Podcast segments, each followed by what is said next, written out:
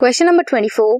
How are Mendelian inheritance, polygenic inheritance, and leuotropy different from each other?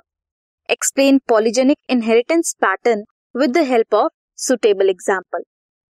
Mendelian inheritance में एक gene control करती है कोई भी एक कैरेक्टर ट्रेट और phenotype in case of polygenic inheritance two or more genes are required to express one or single trait pleiotropy में एक जीन कंट्रोल करती है expression of more than one trait और कैरेक्टर और फिनोटाइप ये हैं इनके डिफरेंसेस नाउ पॉलीजेनिक इनहेरिटेंस क्या है? वो inheritance of traits that are controlled by multiple gene multiple genes control करती हैं कोई भी ट्रेट मल्टीपल जीन कंट्रोल करती हैं single trait that are said to be polygenic genes. And trait are polygenic trait.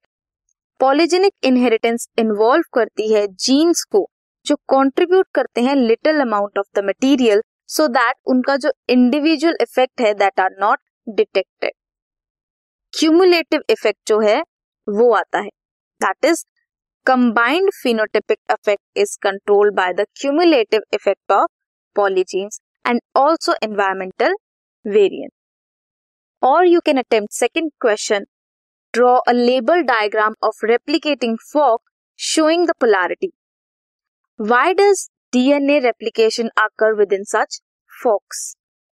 Name two enzymes involved in the process of DNA replication along with their properties. सबसे पहले replicating forks ये continuous strand है एक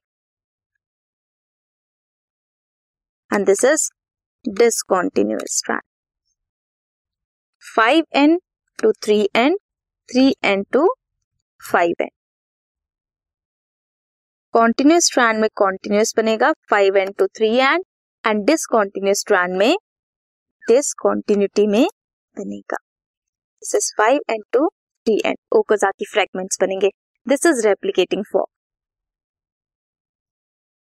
now जो DNA replication है that occurs within the fork high amount of energy is required to break the hydrogen bonds holding the two strands ज़्यादा energy required है।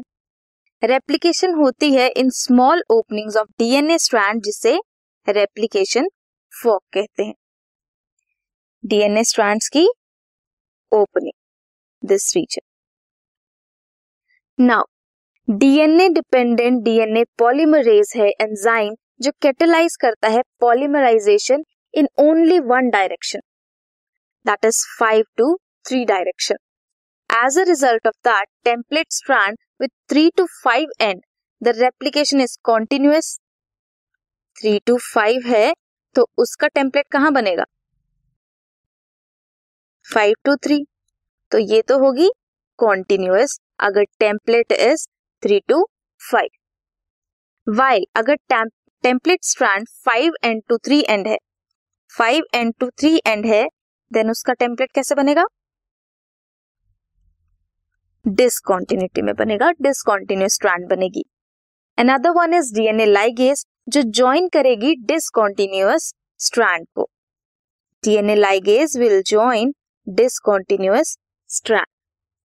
This was question. This podcast is brought you by Hubhopper and Shiksha Abhiyan अगर आपको ये podcast पसंद आया तो please like share और subscribe करें और वीडियो क्लासेस के लिए शिक्षा अभियान के यूट्यूब चैनल पर जाएँ।